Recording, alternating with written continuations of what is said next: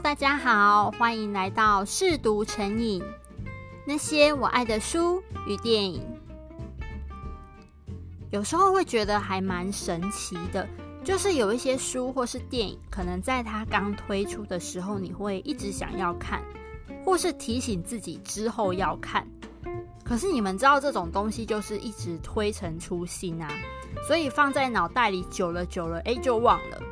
哎，也不是说忘记，应该是说变成嗯脑海里的压箱宝，直到很久很久以后，哎，突然跟人家聊起，或者是再次被推荐，才会想起那时候那种心心念念的感觉。而且有的时候，我觉得这种迟到反而是一件好事，因为它刚好会对你当下的一些想法或是需求，给出某些答案或是不一样的建议。那这种神奇的收获是，如果在当时一推出你就看完，说不定还没有这种感觉。那今天要介绍的这部电影对我来说就是这样，它其实是二零一一年的作品了，但我最近才真的把它看完。嗯，这是一部法国电影，叫做《逆转人生》。《逆转人生》这本书是由读书共和国旗下的缪斯出版。这是在改编电影上映后，作者搭着顺风车，将原名为《第二人生》的绝版自传，再多补充一些没有发表的新内容的新改版自传，也就是认识了阿布戴尔这个看护及在摩洛哥认识第二任妻子的部分。那我们先来介绍一下作者，同时也是故事中的主角。全名是菲利普·波佐·迪波哥。接下来呢，我都会用菲利普来称呼他。他本人呢，出生于一个法国的名门世家，世袭了公爵与侯爵的贵族身份，家族也拥有许多财富。在法国某些地方，人们还会用像波佐一样有钱来形容那些他们认为富得流油的人们。他的外公娶了知名的明月香槟的其中一位女继承人，而后成为这家香槟公司的老板。之后经营的有声有色，在退休前呢，把这个原本不大的家族企业打造成一个香槟帝国。在这边也补充一下，我找到的明月香槟的进化史。在一九七一年，明月香槟与也非常知名的轩尼诗合并为明月轩尼诗集团，而后在一九八七年，明月轩尼诗集团与路易威登，对，就是那个法国精品 LV，合并成 LVMH，路威明轩集团，是当今世界上最大的跨国奢侈品综合企业，旗下呢大概有六十个子公司，嗯。为什么我要特别叙述这一段呢？因为我们故事的主角菲利普正是 LVMH 旗下全球顶级 p o m e r y 帕玛瑞香槟企业的前执行长哦。因为父亲曾任某石油集团的老板，所以童年及青少年时期的菲利普一家人就常跟着父亲旅居好几个国家，包括像是加勒比海岛国。北非的阿尔及利亚、摩洛哥、伦敦，还有荷兰等等，有这样的家庭背景和环境，可想而知，菲利普的成长过程就是由音乐会啦、别人进不去的城堡、博物馆，在父亲买的船上海钓、昂贵的寄宿学校、打猎活动、纸牌会等等各种纸醉金迷的玩意儿堆叠起来的。他和妻子贝翠丝是在大学时代认识的。她是当时一位省长的女儿。她本身呢是位美女，学经历相当的他们可以说是一拍即合，喜欢一样的音乐，也喜欢对一些事情做讨论辩论。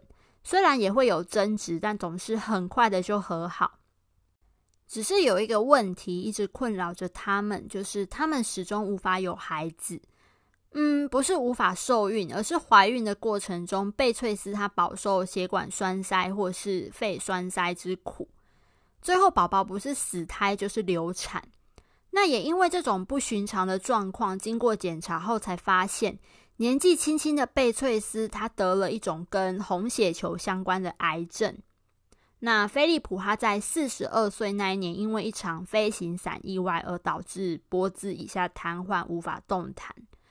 贝翠丝仍然爱他，只是当时的他呢，也正受癌症所苦。菲利普在这一段是这么写的：他癌症的受害者，日复一日的衰落，我高烧不断的瘫子。我们在夜晚温柔相依，我们。正在失去彼此。书中当然也有完整阐述菲利普他发生飞行伞意外的整个过程和后续治疗的各种状况。这个部分阅读起来其实还蛮沉重，然后令人难过的。所以，如果想更了解这个部分的朋友，就请自行找书来看。接下来，阿布戴尔就在书中登场啦。在全家搬回巴黎后，需要找个看护来照顾菲利普。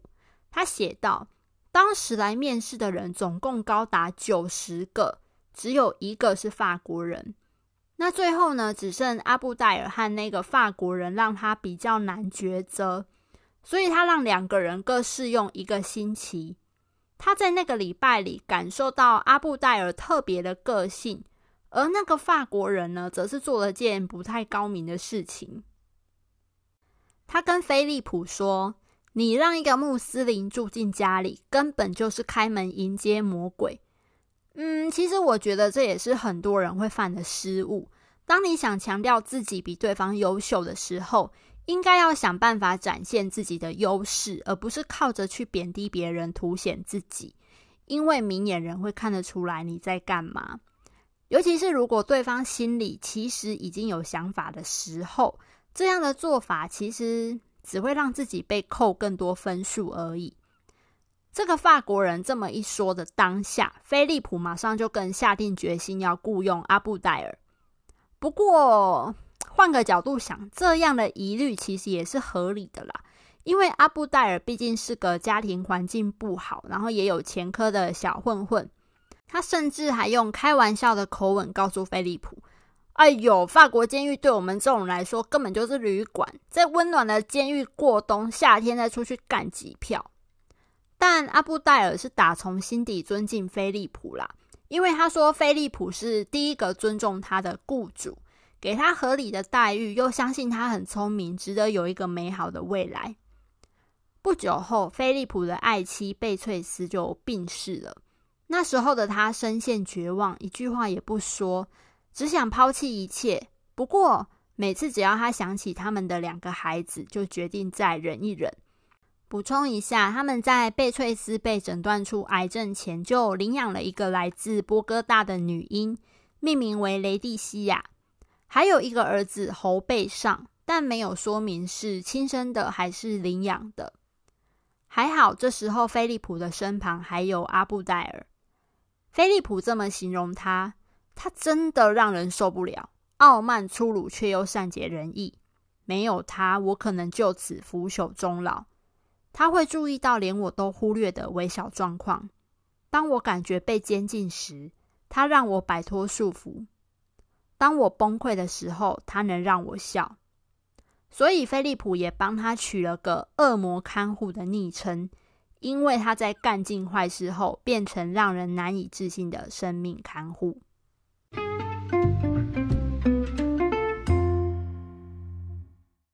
改编的电影在二零一一年上映。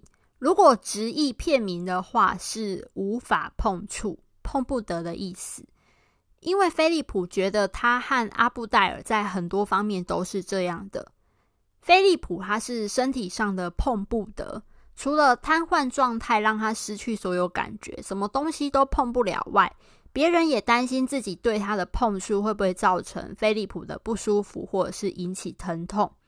那阿布戴尔是心理上的碰不得，他是个身处法国的非裔失业移民兼混混，加上自己的家庭状况，让他自卑且觉得自己是个边缘人。但又因为这样的自卑，让他变得碰不得、说不得。只要他觉得面对的人怀有恶意，或是别人对他出言挑衅，本能的防卫心态就会让他动手揍人。电影基本上就是改编自这本书的后半段。如菲利普本人在书里的自序写的，受限于电影片长及尊重导演的想象力，许多场景变得较为简单，经过修改或删减，甚至编出了新的故事。阿布戴尔在这部电影里的名字呢，改成了迪斯，由出演法国影集《亚森罗平》的欧玛西饰演。嗯，因为这毕竟是改编电影嘛，所以接下来呢，我会用迪斯称呼这个角色。我非常喜欢欧玛西的演出，他把一个吊儿郎当的混混那种又痞又屁、随性又幽默的性格诠释得很到位。那饰演菲利普的演员是。弗朗索瓦·克鲁塞。电影采用现在、过去、现在的叙事手法。最开头的飞车追逐透露了两人现在的信任与过命交情。这短短的片段呢，也交代了另一件事，就是他们两个都有着那么点疯狂的冒险精神和玩心。那回到故事的开始。迪斯呢，是为了领失业救济金，才不情不愿的去面试这份看护的工作，因为他觉得像菲利普这种人根本就不会想要用他，他只需要他的签名就可以去领补助金了。所有的面试者都是战战兢兢的回答所有问题，还可以拿出许多看护相关的执照或者是技能证照，唯独他一进来就说。我只需要你的签名，然后我们就不需要浪费彼此的时间了。然而，菲利普只告诉他，他现在不方便签名，请他明天一早再来拿这些资料。然而，隔天迪斯来的时候，领到的却是一份录取通知书及合约，而且菲利普还大方的帮他安排一间高级华贵的房间。但得到这份吃好住好、薪水也好的工作的迪斯却一点都不高兴。他不懂这个有钱人到底在想什么，而家里的秘书啊、管家啊，以及菲利普的朋友们，也没有人可以理解菲利普为什么做这个决定，根本觉得他在引狼入室。但菲利普真正录取迪斯的原因呢，正是看中他没有同情心这件事。自从瘫痪后，所有人都用同情、怜悯的眼神看他，小心翼翼的挑选措辞，交代他要这样要那样，要注意营养，要保重身体，巴拉巴拉的。但只有迪斯对他没大没小，还会恣意的开他的玩笑，就像对待一般人一样对待菲利普。两个背景相差悬殊的人，在这样的互动相处中，竟然悄悄的改变彼此的人生。我个人很喜欢电影里两个片段，第一个是迪斯和菲利普一起上艺廊买画，第二个是菲利普的生日会。在上艺廊买画这一段，幽默又犀利的探讨到艺术到底是什么。菲利普他坐在轮椅上，看着一幅白色画布上洒了几滴红颜料的画作，说：“嗯，看着它能够让我感觉平静。”并阿萨里的花了一百二十六万买下这幅画。迪斯不可思议的问他：“哈，这个在画布上喷几滴鼻血的画要一百二十六万哦？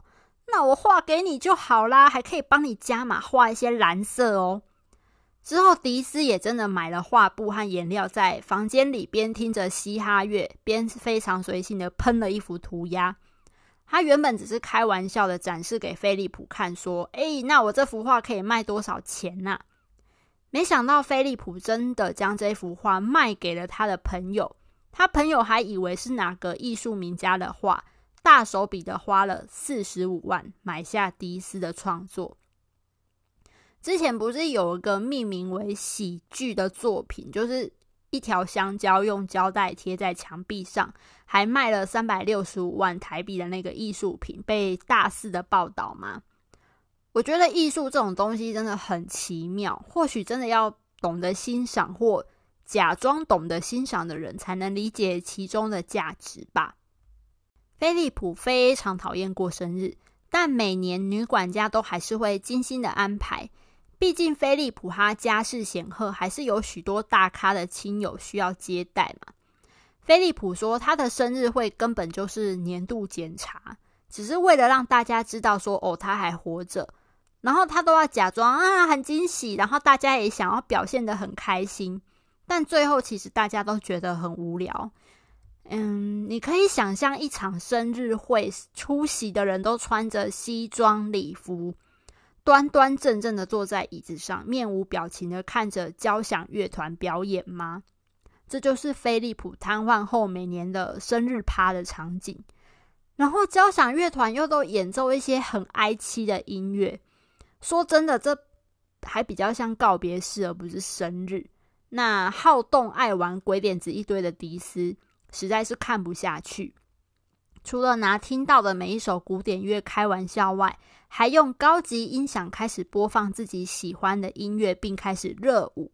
在场的所有人也被节奏感染，开心的跳起舞来。最后变成了一场快乐，所有人都欢笑的生日 party。迪斯总是能让菲利普开心的笑出来。电影的结尾让人很感动。是一段阿布戴尔推着菲利普散步、一起抽烟的嗯纪录片影像，并配合字幕写道：“他们到现在还是有联络的好友。菲利普与第二任妻子定居于摩洛哥，阿布戴尔也已经结婚，育有三个孩子，还拥有一间自己的公司。”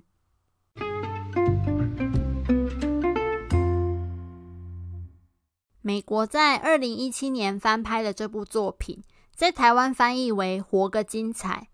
美国版是由演过《惊声尖笑》系列电影的喜剧演员凯文·哈特饰演阿布戴尔这个角色。剧情上跟法国版差不多，嗯，不过多了一些美式幽默啦。但不知道是我个人的感觉还是怎样，像龙纹身的女孩也有瑞典版跟美国版。而且美国版的选角其实也很强哦，但我在看美国版的龙纹身和逆转人生，都会 有一种很别扭的感觉，所以我还是私心偏爱法国版啦。